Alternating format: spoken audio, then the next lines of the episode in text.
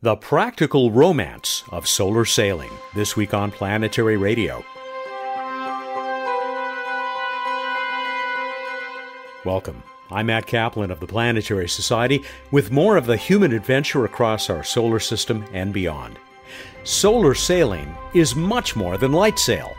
Jason Davis is back with a review of projects that will send light-driven sails into space and possibly even to other stars. Then we'll visit with the founding executive director of the Planetary Society. Lou Friedman has probably been our planet's most influential advocate and pioneer of solar sailing. And in an expanded visit with Bruce Betts, we'll hear the current status of the Planetary Society's LightSail two, heading for orbit next year. We've also got a couple of space trivia contests to wrap up with Bruce. My colleague Jason Davis is the Society's digital editor. We talked a few days ago via Skype. Jason Davis, welcome back to the show. Hey, Matt. Thanks for having me. Always great to be here. Well, I appreciate that. We're glad to have you. A little bit different today. You've been our go-to guy, you and, and Bruce Betts, of course. Project uh, manager, I think, is uh, his title for the LightSail project. He's bad at getting manager, director, and all those interchangeable terms straight. But yes, that sounds right. I'm, I'm glad somebody else suffers with that confusion.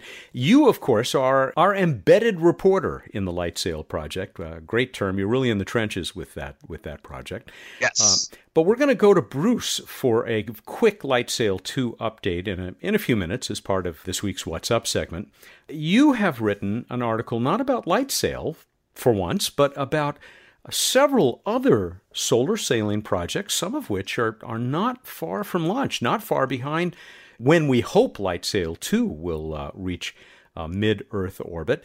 Uh, this is all in your August twenty-third blog post titled, A Good Time for Solar Sailing, LightSail two Finds Itself Among Friends, which of course is at planetary dot org, and we will put a direct link on this week's show page that you can reach from planetary dot org slash radio. It appears that the uh, the magic, the romance, and the practical side of solar sailing is is still very attractive to a lot of people. Yeah, so when I first started looking uh, into this article, um, I didn't know about all of the projects, and I started asking some people involved, and that led me from one thing to another. And I was really surprised at how many missions there are either uh, close to launching or actually have launched recently.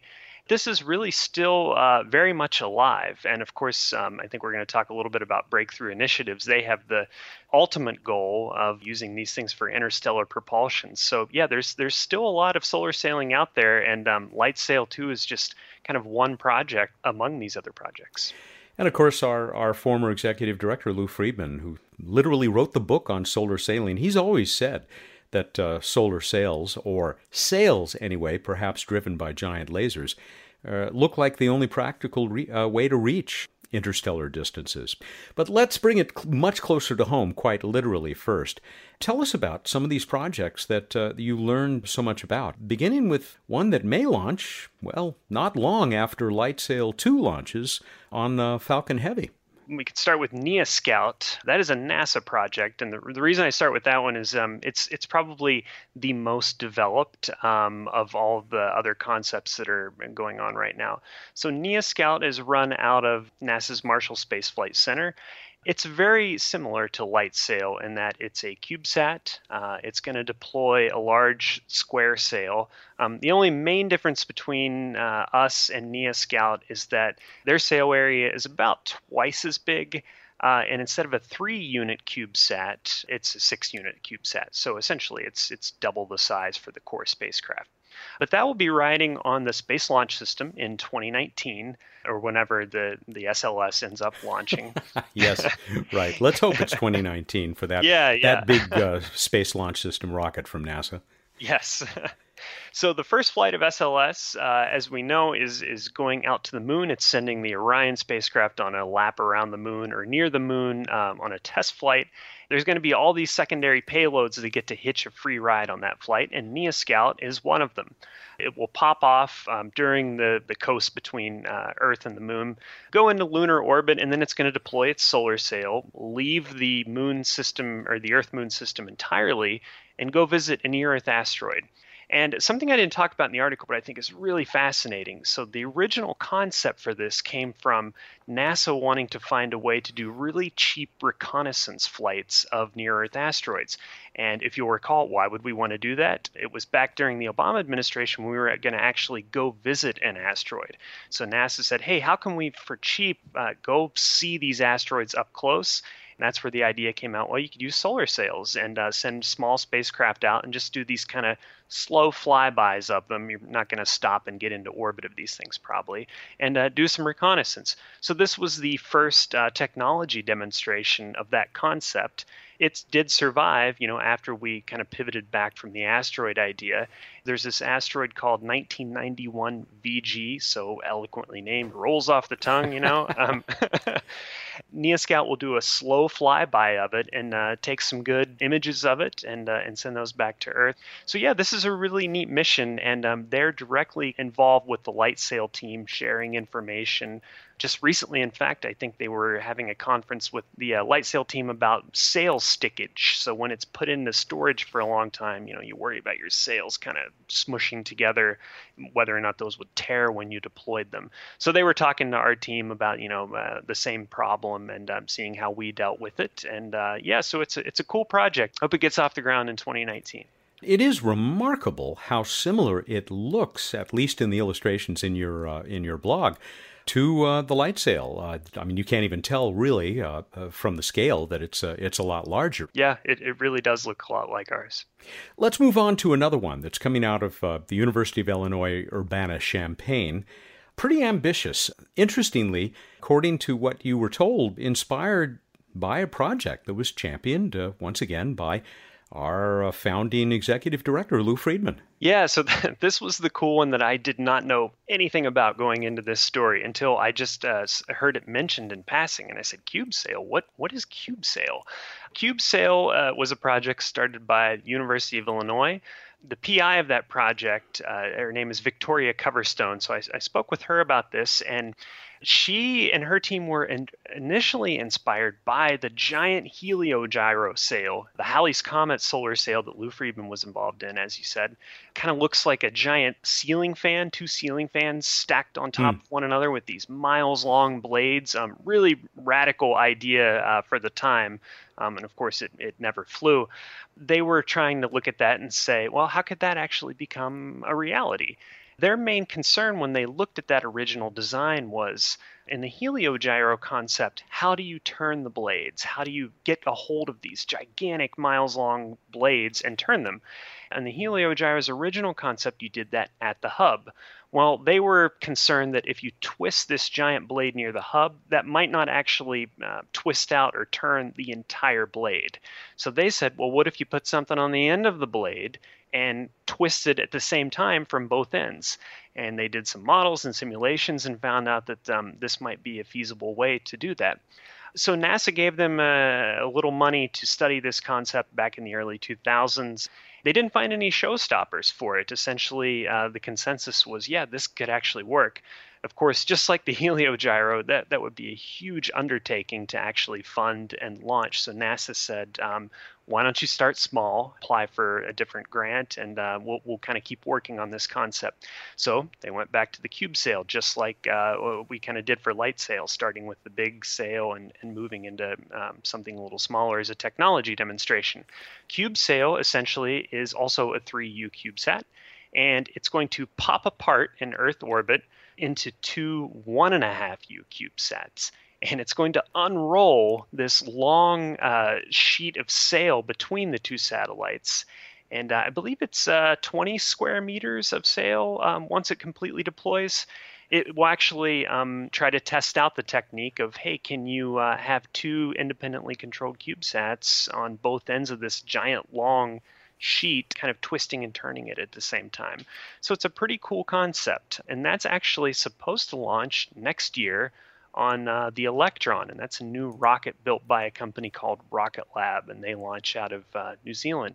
And if they're successful, uh, they will take it to the next step and try to do maybe multiple blades at a time, or uh, increase the size of the um, of the blades. Eventually, they're hoping to scale back up to this giant Heliogyro concept. And that really big one, that's the one that they call Ultra Sail? Ultra Sail, yeah. You go CubeSail to I Sail, and the I stands for Illinois, or Illini Sail. That's the, the next step. And then you'd go to Ultra Sail, which is this, you know, theoretical giant Heliogyro scale thing. A hundred thousand square meters, I learned from your piece. That that is truly a Titanic sail in space. Yeah. Hopefully it does not suffer uh, the same fate as, you know. Sorry, I stole that joke when we, from you when no, we were no, no. The show. I didn't want to jinx them, so uh, now it's on your shoulders. But yeah, yeah, it's me. Listen, something else that they have in common, the first CubeSail, this one that may launch uh, next year, has in common with our LightSail one, right? That it, it won't actually be able to sail on the light of the sun? Yeah, so they have this kind of same um, um, conundrum that LightSail one had. Um, you're, you're getting a free ride to orbit, so you can't always be choosy about the orbit you're going to get. So they will be in a low orbit where they're not quite high enough above Earth's atmospheric drag uh, to the point where the propulsion from solar sailing will be more than the amount the atmosphere slows you down. So uh, it'll be a good test to actually demonstrate, you know, that they can pull this thing apart and angle it and uh, turn it in different directions. But unfortunately, it won't truly demonstrate uh, solar sailing. That that would have to be for one of the later concepts. It is a fascinating concept, though. I uh, and like you, I wish them the greatest of luck. It reminds me of the Planetary Society's Cosmos one. Uh, solar mm. sail, the one that we never got a chance to find out if it work, would work because it went into the drink on the uh, malfunctioning uh, former submarine-launched I C B M that uh, we uh, got on the cheap from the Russian uh, Federation, unfortunately. But um, uh, that also had sails that, that twisted to control the attitude, direction, obviously, of the of the sail. It is, in a sense, a return to that, but with this wonderful technological twist, if you'll pardon the expression. Well, yeah, and that, you know, it's it's interesting talking about this with you. That remains the hardest part uh, of solar sailing. Essentially, you've you've in space, you know, you have no effect from gravity pulling, you know, the sail. It's kind of just free floating in all directions, um, and you've got to somehow get a hold of this giant sheet of mylar and um, maneuver it in certain ways, and that. That still remains, from everything I've heard about the concept, that's the, the biggest challenge, um, and it will remain so for some time.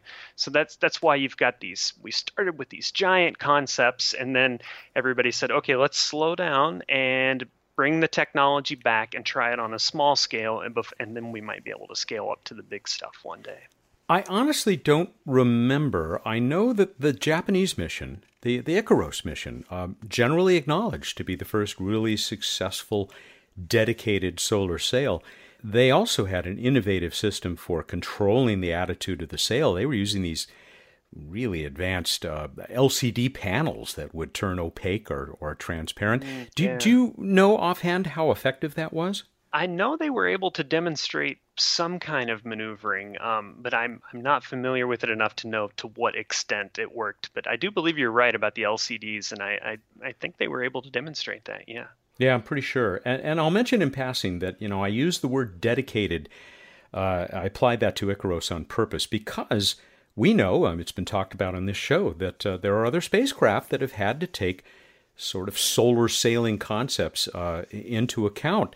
Uh, the Messenger spacecraft that, of course, uh, was exploring Mercury had to deal with this uh, as close to the sun as it was. And I just heard from the head of the NASA Heliophysics division uh, when we were talking about the solar eclipse, the Parker Solar Probe that will launch next year will also uh, be doing a little bit of solar sailing uh, with a giant shield that uh, will be protecting that spacecraft as it enters the outer corona of the sun. So uh, solar sailing is is definitely out there and, and works. It's just uh, harnessing it the way these projects we're talking about and LightSail hope to to do it. I I would I, I think that's the best way to put it. Yeah, someone told me, and this was a couple years ago, that the push from sunlight, it is a non-zero effect, um, hmm. and if you If you ignore that in your calculations, in your physics, when you're doing any space mission, if you ignore that effect, you ignore it at your own peril, was the quote that I heard, because it will it will affect you whether you want it to or not. There's no um, stopping that push from sunlight. Let's go on to the last and the tiniest of these uh, exciting projects that are that are underway. Tell us about StarChip. StarChip came from this uh, twenty eleven Kickstarter project um, from this guy at Cornell University uh, called KickSat. And KickSat was advertised as like, hey, everybody can have their own spacecraft. Um, we have these postage stamp size little chips called sprites, they were called at the time. And we'll load a bunch of them into a, um, a CubeSat, you know, about the size of LightSail. We'll take you into Earth orbit and we'll just spit out all these chips. And um, it's a really, really cool idea, you know, to get a lot of people involved and say, hey, I could have, I could have my own spacecraft. These things, like I said, they're they're, they're postage stamp size, but they actually have all the tiny components that a spacecraft would have. They have a radio, a gyroscope, uh, a little um, uh, microcontroller, some antennas, and uh, they can actually transmit and you can pick up the signals on Earth. This eventually became the basis for what Breakthrough Initiatives, and that's the um, the group funded by the physicist entrepreneur uh, Yuri Milner that has all these advanced SETI-style projects in, in the works. Uh, so Breakthrough, when they announced a couple years ago this plan to send solar sails to Alpha Centauri, that was the this StarChip concept was kind of a key uh, piece of that. You know, you need a really small spacecraft and a um, you know a somewhat sizable sail, not huge by any means. You can zap those with a laser, accelerate them really fast. Uh, we're talking like twenty percent the speed of light. They would get to Alpha Centauri in maybe twenty years, and if you could perfect this technology enough, these little spacecraft would actually be able to, you know, take pictures, do all the things a big spacecraft would do, and relay that back to Earth. So how cool would that be to have a, an interstellar mission, a real interstellar mission? Yeah, actually put within our reach. I mean, technology that exists today, uh, although it's going to take a while to develop the lasers uh, that would be needed for this, to reach the stars with these tiny, tiny spacecraft. Uh, this is something, of course, that we've talked about uh, two, three times on this show with uh, Philip Lubin of U C Santa Barbara, who's part of that Breakthrough Starshot pro- project. We'll provide some links back to those previous shows on the show page, planetary.org slash radio. It really is fascinating. And they've had, uh, what, at least one fairly successful uh, launch of uh, one of these little chip spacecraft? Yeah, so back in June, there was an um, an Indian rocket. It's, it had a primary payload, this mapping satellite, threw out a bunch of CubeSats. And, and by the way, we should acknowledge, if you've never seen the videos of uh, the, these Indian spacecraft just deploying just tons of CubeSats in orbit, it is it is wild. They yeah. they bolt like literally dozens of these things on their spacecraft and, and toss them out. Um, anyway, among those was um, these two small sats named Max Valier and Venta. They carried a couple of these StarChips, so it was kind of like a secondary payload of a secondary payload. tertiary um, payloads. Yeah, tertiary. Yeah. the, each of these small sats had one of these little StarChips um, stuck on the side of it. The one satellite, Max Val- Valier, that was supposed to actually deploy some StarChips. Unfortunately, it looks like there's a problem with the Max Valier satellite. It's not transmitting. Uh, it hasn't turned on, and so that means it's not going to be able to spit out its little um, star chips. But the one on Venta, and that's actually Latvia's first satellite. Pete Worden was telling me this. He was the former NASA Ames Center director who now um, heads up the uh, the Breakthrough project. Latvia's first satellite had this little star chip on it, and it turned on and was transmitting, and they were able to receive the signal on Earth. And we're, we're talking just fractions of a watt um, and from this little postage stamp size spacecraft. It's healthy, and Breakthrough has declared this the smallest spacecraft ever flown by, you know, a technical margin, I guess, there, since it's attached to the um, to the other spacecraft. But uh, still really cool and a, and a cool step forward for their hope of, of sending one of these things out to the stars. And a sign of our times that uh, uh, having not the biggest, but the smallest spacecraft ever would become something to boast about. yeah, yeah, exactly. Now I'm starting to think, what's the biggest spacecraft ever? Um, probably the International Space Station, I guess. Yeah, yeah I would guess. Uh, in, in one piece, got to be the space shuttle. Yeah. yeah, yeah. You finished this uh, blog post, this uh, August uh, twenty-third blog post, with um, a few words from Pete Worden, uh, who you just talked about. Uh, he, executive director of the Breakthrough Initiatives, working for Yuri Milner on this tremendous project. It was a reminder that space is hard. Yeah, yeah.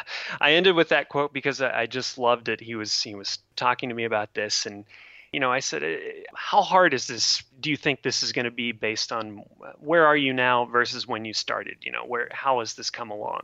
And he said, "Well, I think it's going to be a little easier than we thought it might have been uh, two years ago when we started this. You know, they've had some early successes, some promising technology," and then he kind of stopped and he said, "Well." I, I don't want to use the word easier. Let's say it's more feasible. None of this is easy. and, and I, I just love that quote because it, you know, it really does encompass spaceflight as a whole. You know, it it might get easier in some respects, but um, at the end of the day, it's it's it's still hard, and all of this is um, still very difficult. What they're trying to do. Difficult, but exciting, and and yes. A little romantic when you get to solar sailing. The, the whole concept seems that way to me. Jason, thank you very much for this uh, update, this review of some of LightSail two's, um, I'll use the word, competition. no, colleague is uh, colleagues is, is probably much more accurate because we wish them all the greatest of success. And look forward to talking to you more as our own solar sail uh, progresses toward uh, launch on that big Falcon Heavy. Yeah, thanks, Matt. It was great talking about all this with you. That's Jason Davis, digital editor for the Planetary Society. And let me be the first to make it public. Internally, he's picked up a nickname, Scoop Davis, because uh, that's exactly what he does across not just uh, solar sailing, but uh, pretty much all of space exploration and uh, the effort to uh, reach humanity's destiny out there uh, beyond the atmosphere of Earth. Much more to come, including that uh, update on LightSail two from Bruce Betts when Planetary Radio continues. Hey, Planetary Radio listeners. The Planetary Society now has an official online store. We've teamed up with Chop Shop, known for their space mission posters, to bring you space-inspired art and merchandise. You can find exclusive Planetary Society t-shirts, posters, and more. Visit planetly slash space shop to learn more. That's planet.ly forward slash space shop. Our LightSail two solar sail mission is almost ready to fly, but we need your help in these last months before launch. I'm LightSail Program Manager Bruce Betts with an invitation to become part of our revolutionary CubeSat project. Your donation will help secure a fifty thousand dollars matching gift from a generous member of the Planetary Society. You can learn more at planetary.org slash lightsail. That's planetary.org slash lightsail. With your help, we'll soon be sailing on the light of the sun. Welcome back to Planetary Radio. I'm Matt Kaplan. When we started this show fifteen years ago, there could be only one choice for our first guest. Lou Friedman was still serving as executive director of the Planetary Society. He, Bruce Murray, and Carl Sagan founded the organization in nineteen eighty. Lou was fascinated by the potential of solar sails long before that. His book, Star Sailing, Solar Sails and Interstellar Travel, published in nineteen eighty-eight, remains a must-read for any team that hopes to sail on the light of the sun or any other brilliant source. As you'll hear in a conversation I had with Lou on Skype, he is the first to admit that the concept has been around for many years. Its roots go back as far as Johannes Kepler, but it was the great Konstantin Tsiolkovsky who first proposed nearly a hundred years ago that spacecraft driven by the gentle pressure of sunlight could travel quickly and efficiently among the planets. Lou Friedman, it is always a pleasure to welcome my old boss back to Planetary Radio. Thanks for being part of this. It's a pleasure for me also, Matt. I'm glad to hear that. Are these good times for solar sailing? Well, yes and no. I mean, we've talked about uh, solar sails for many, many years. Uh, you know that I started back in the mid nineteen seventies. When uh, the solar sail, we tried to do uh, to come up with a mission to rendezvous with Halley's Comet, uh, and there have been an, a whole number of uh, attempted flights and everything like that. But there's only been one solar sail flight, and that's IKAROS, and that's a remarkable and a great achievement that the Japanese did uh, with that. They sent it on an interplanetary voyage, and it's been terrific. Uh, so yes and no. I think there have been many solar sail attempts. There's been attempts at races, private development, government development, and so forth, and we have a few going on right now. The interest is still there, but the, the reality is not yet. Well, we just talked to Jason Davis, my colleague, about three different efforts. Two of them really involve solar sails. It's interesting how often your name comes up when you talk to people around the world about solar sailing. And as I, I as I tell people, you did write the book. I did write the book, and I also am given a lot of credit, uh, sometimes a little undeservedly. I didn't either come up with the idea. Of course, that goes back uh, many more decades before me. Uh, I didn't. I wasn't the first to introduce it to NASA. Uh, others did that. There was a number of uh, efforts uh, before I got involved. What I did, however, was try to uh, do what I always do, which is to make something happen, to make it into a real project. We did that with the Halley Comet effort, and of course, uh, tried it also with the Planetary Society and our effort with Cosmos one and, and, and the starting of LightSail. Pete Worden mentions uh, he's now the head of the Breakthrough Foundation. I'm on their advisory group hmm. uh, because they... Uh, The thing that makes solar sailing so special, in fact, the only thing that makes solar sailing so special, is that it is the only known technology, and I assert this somewhat stronger than other people do, the only known technology that leads us to interstellar flight. Now, it's still a long way from interstellar flight, and we can't do it today. And when you ultimately do solar sailing, or when you ultimately do interstellar flight, I mean, it won't be done with solar sails. It'll be done with laser sails, which is slightly uh, different technology and has different requirements. But solar sails are on the critical pathway. For any other application, whether it's in Earth orbit or interplanetary space, or even one that I'm working on right now about going to the solar gravity lens focus out at five hundred to six hundred A U from the sun, there's always some other alternative that can be done differently. But for interstellar flight, the only way we know how to do it is with a laser sail.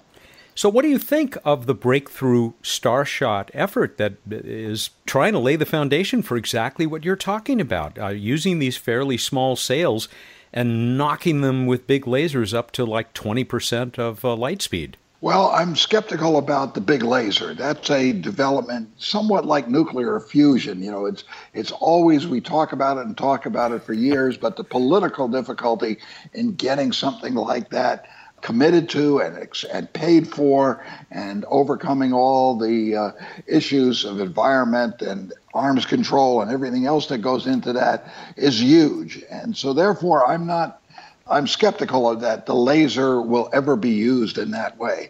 The other thing about Breakthrough's uh, project, which is very interesting, I think very exciting, I, ca- I say it's the only new interstellar propulsion technology, and that's small spacecraft. Because you, in solar sails or laser sails, the important thing is the area you have on the sail uh, divided by the mass of the of what you're trying to propel. That's how you get velocity. What they're trying to propel is one gram. They're huh. trying to develop a one gram spacecraft. Well, Matt, the smallest spacecraft we've ever talked about for interplanetary flight is on the order of, of tens of kilograms.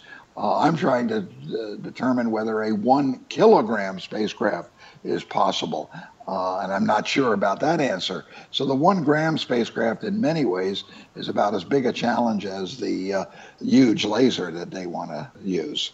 Let me see if I still have the advantages of, of any sort of so- solar sailing correct. It's uh, constant acceleration with no propellant that, that you have to carry along. That's right. It's the no propellant aspect, which is uh, truly unique, because that uh, we to do interstellar flight or to get anything up to those speeds, you have to have an external energy source. If you carry your energy on board, even if you carry the uh, unknown technology of energy like matter, antimatter, and tried to bottle that up in some tank and carry it along, interstellar flight would be uh, nearly impossible. So it's that external energy source that we can uh, use, and the ability of uh, being able to make the spacecraft very light that, that makes it sort of hopeful that we that this is the direction to pursue.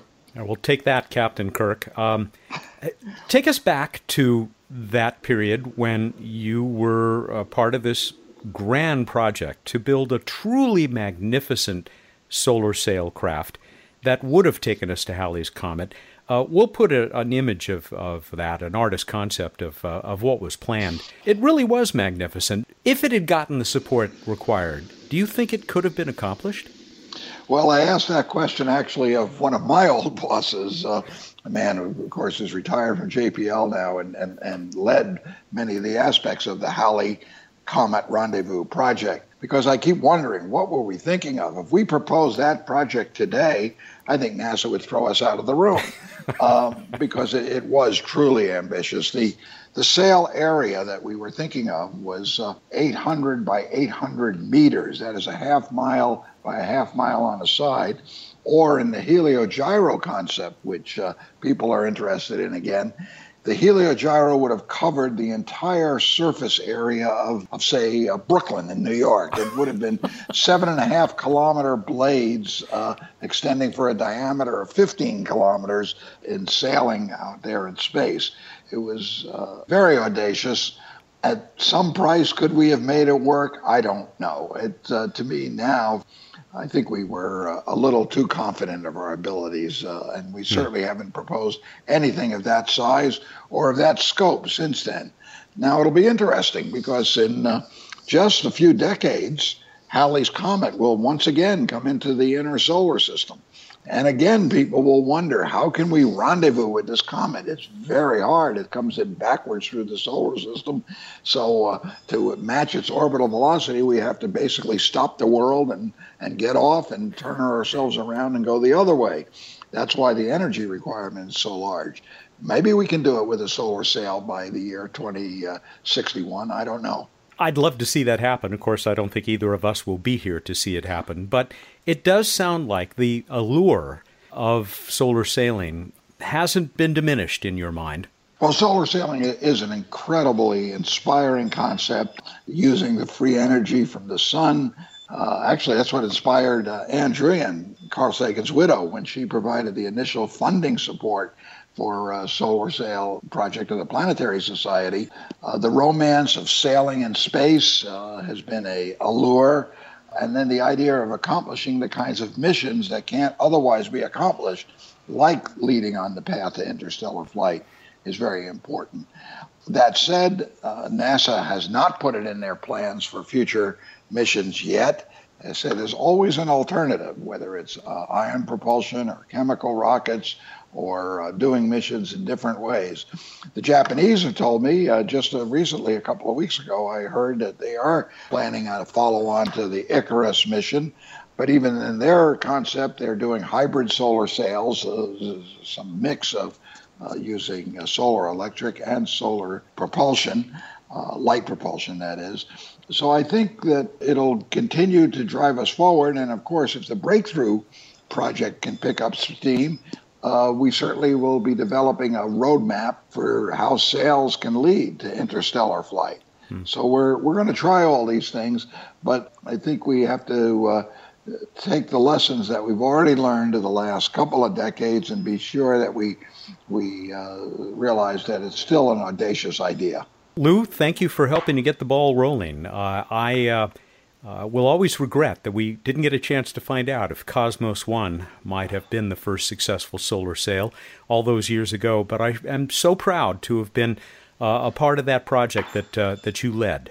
Thanks, Matt. Uh, I, I, too, regret that we didn't ever find out. We we still call it the world's first solar sail spacecraft because it, it was built and, and, and launched Uh, to be a solar sail spacecraft, uh, but like you say, it failed on launch.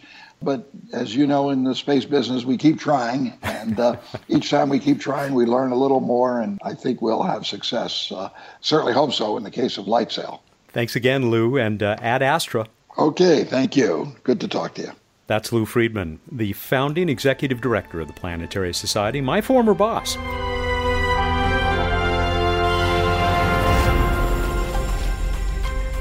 Time for a special edition of What's Up with the Director of Science and Technology for the Planetary Society, Bruce Betts, who also happens to be, have I got it right, Program Manager for LightSail. Yes, that is correct. Excellent. Good. I'd have had to correct Jason, too. Uh, he gave me some reassurance.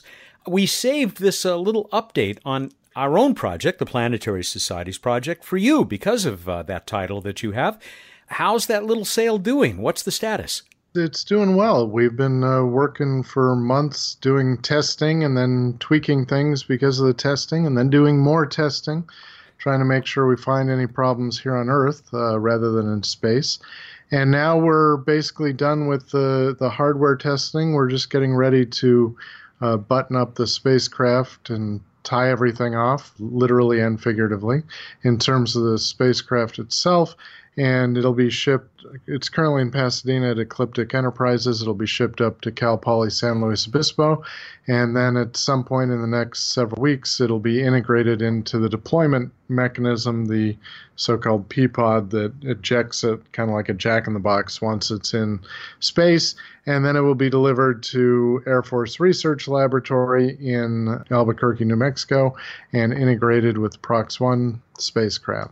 Uh, and then meanwhile, we'll continue to do uh, work on software and making sure we understand uh, operations and work on operational readiness tests as we get closer to launch. So still a lot of, lot of effort working to, to get it to the launch pad. And what is the outlook for launch on that? Will it be the second or the third Falcon Heavy from SpaceX? We don't know. uh, we fly with the S T P two payload, it's called, of the U S Air Force, and uh, we fly as part of Prox one that was selected, the George Tech spacecraft selected by the university's NanoSat program. Uh, it will depend on SpaceX, I guess, and their uh, launch order and manifest. We presumed it would be the second, but we now have some indication it could be second or third, depending on uh, where things fall. But right now, we're looking at a launch no earlier than April thirtieth of twenty eighteen. It certainly could be beyond that because, of course, first, we're we're definitely not on the first launch of the, the new Falcon Heavy, and they'll have a test launch sometime in the coming months, and then that'll start giving a better idea of when our actual launch is, but still we're we're delivering the spacecraft when whenever Air Force Research Lab wants it. I've heard that patience is a virtue. I've heard it is too, and certainly in the space game, it is a requirement. All right, well, thank you for that quick update, and uh, we'll check back again. I'm still hoping to, to pay one last visit to LightSail two up at Cal Poly before they uh, send it off to the Air Force. I hope uh, hope I can see you up there. You're not allowed to touch it. Just to be clear, I'm not allowed to touch it either. These are my rules. He is the LightSail project manager. Our program manager. Program manager. Program manager. Better get on to That's what's up before Doctor I... Doctor Program Manager to you. to you.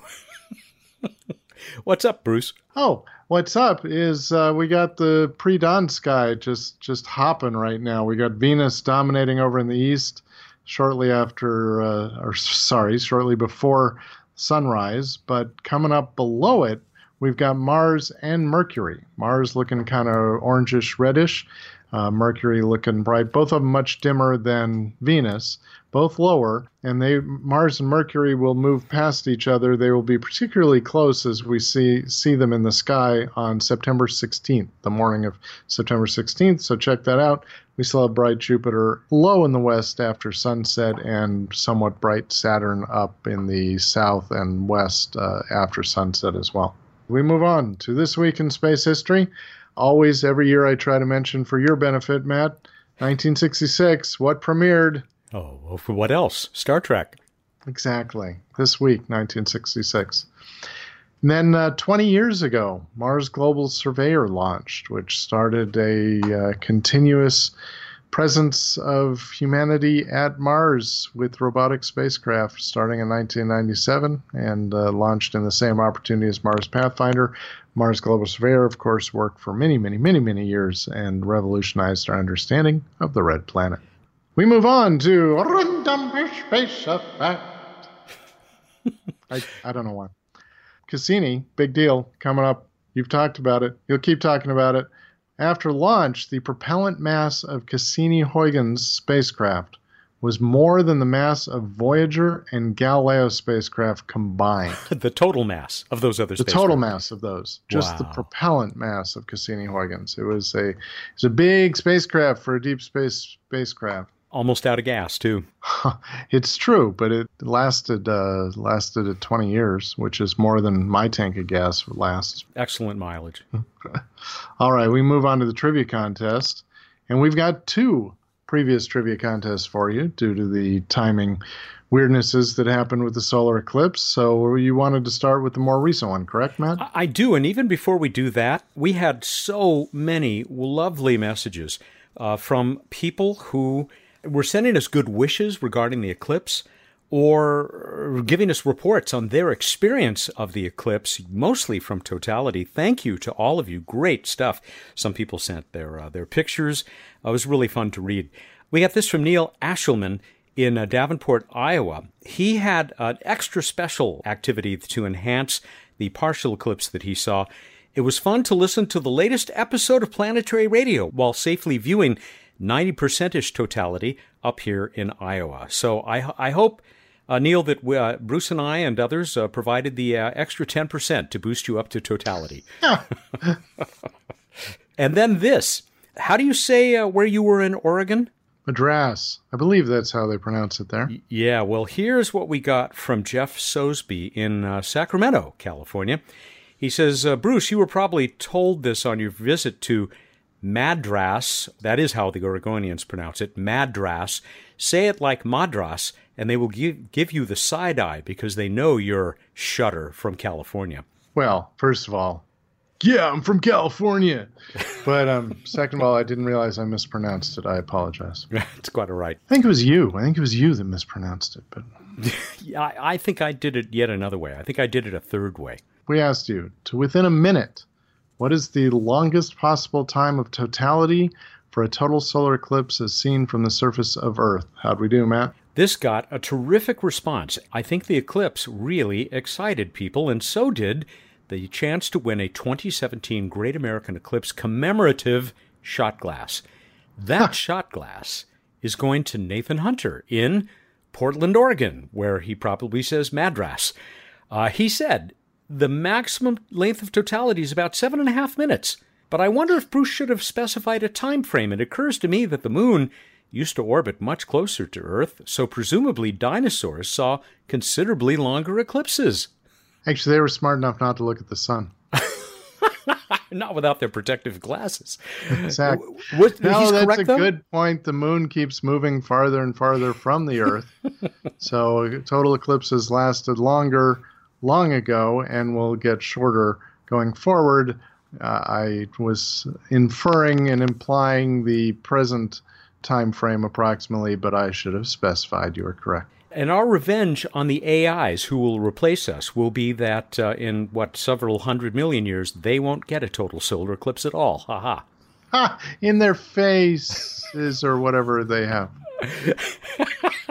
Nathan, you have won the brand new Chop Shop designed Planetary Radio t-shirt, right out of the Planetary Radio store there at uh, uh, chop shop store dot com. Uh, you also got a two hundred point i telescope dot net astronomy account, the uh, nonprofit uh, worldwide network of telescopes, and that wonderful shot glass that uh, has a little uh, spot on it where uh, Carbondale, Illinois is, displays the uh, path of totality on the twenty-first of uh, last month. Craig Baylog of Woodbridge, New Jersey, who we hear from pretty frequently, he says that the next longest eclipse, the one that'll basically reach that time limit, will be on July sixteenth, twenty-one eighty-six, which we got from a lot of people. Uh, the uh, eclipse that day will last seven minutes and twenty-nine seconds, which he points out rather fittingly will be on a Sunday. Oh, I get it. Sunday. Yeah. And yeah. Finally, with this contest anyway, Keith White, Ottawa, Ontario. Another shout-out to Bruce for giving me an entertaining few minutes reading the Journal of the British Astronomical Association, Volume one thirteen, Number six, pages three forty-three to three forty-eight, for all the parameters that affect this time. Ouch, he adds. It wasn't required reading, but I'm I'm glad you know you, you went for it and just dove right in. Now we're ready for the second contest. This is actually the one that preceded the one that uh, we just handled. All right, I asked you, what is the funny word used when three celestial bodies are lined up like in an eclipse? Great word. Everybody's favorite Scrabble word. Random dot org chose Richard Egge. Richard Egge of Wyoming, Minnesota. Did you know there was a town called Wyoming in Minnesota? It's a little northwest of uh, of Minneapolis. He says the answer, he thinks the word you're looking for is syzygy. That is correct. S Y Z Y G Y. Richard, congratulations. It's been over two years since he last uh, got the quiz question right. You are going to get a Chop Shop Design Planetary Radio t-shirt, a two hundred point i telescope dot net astronomy account, and what the heck, we'll throw in a shot glass. If you You're just throwing those things around everywhere, aren't you? I got, I bought too many. I brought back too many, and you know, maybe he'll drink to our health. Well, I hope so. I have some other good ones here too, from Stephen Coulter in uh, Woodville, Australia. He says a good illustration of syzygy is the very beginning of the movie two thousand one: A Space Odyssey. And if I remember correctly, in two thousand one, it was more than three bodies. Uh, it was a really cosmic moment for the uh, solar system. I bet you know this one, Steve Wynell. Another guy we hear from a lot in Antelope, California, which I don't think is far from this place. He says he wants to see a syzygy from Zizek's Road, Z Z Y Z X. I've been to the end of Zizek's Road. Have you? not, to, not that I recall, but I remember Zizek's Road. Yeah, you pass it. It's just outside of Baker, which uh, is distinguished by the presence of the Mad Greek. And since I don't want to do a commercial for them, but uh, Zizek's Road, there's something very interesting at the end of Zizek's Road, which I, I won't describe. What? I mean, it's true. We drove all over the Mojave Desert, you know, doing geology field trips and such. So that's where I, I met it. But you're not going to describe it, huh? No, no, it, no. Is it like a Pikes Peak-shaped pile of mashed potatoes? That's just a guess. Na, na, na, na, na. Jenny King, Bailey, Colorado. What happens when Bruce, Matt, and the black hole at the center of our galaxy all find themselves in syzygy? Hopefully it stays far away from us and nothing in particular happens. But uh, I definitely hope Matt's the one that's closer because of the beautiful view. I think it's the dawning of the age of Aquarius, myself. God. Finally, from our poet laureate, Dave Fairchild in Shawnee, Kansas. Now, with deep apologies to Gilbert and Sullivan. When I have learnt alignments that occur when you have bodies three, when I know that eclipses always happen due to syzygy, in short, in matters in the skies you check with a spectrometer, I am the very model of a modern-day astronomer. Thank Nicely you. Done. You used to be in musicals, didn't you? Oh, a long, long time ago. But mostly just in the chorus. That's it for these. What, what do you got for next time? Back to Cassini. How long is the longest dimension of the Cassini spacecraft? Now, this is not counting booms like the magnetometer boom, but the main space spacecraft's the main spacecraft structure before deployments. How long is Cassini in its longest dimension? Go to planetary dot org slash radio contest. I am so glad that you clarified, not including the booms. Uh, that should be very helpful to people who will be attempting to get us their answers by the thirteenth. That'd be September thirteenth at eight a.m. Pacific time. And you've got a chance of winning that uh, Chop Shop designed Planetary Radio t-shirt. It's cool. Uh, two hundred point i telescope dot net account. And you know what? I'm going to sit. We have some artwork we're going to start giving away. I think I'll do that next week and give away one more Great American Eclipse commemorative shot glass. How's that? That's glorious. You're very generous. And you're done. All right, everybody. Go out there, look up the night sky, and think about what Saturn, which is less dense than water, if Saturn were in a big giant bathtub, would it leave rings around the bathtub? Think about that. Thank you, and good night. Okay. Only hurts when I, I laugh. I broke you. He's Bruce Betts. He runs circles and rings around all of us uh, when he does What's Up here on Planetary Radio. We've had to move our live celebration of the Cassini mission to Caltech's biggest venue, Beckman Auditorium. Even that space may be at capacity by the time you hear this. If you don't have a reservation, I hope you'll still join us for the live stream beginning at seven thirty p.m. Pacific Time on the evening of Monday, September eighteenth.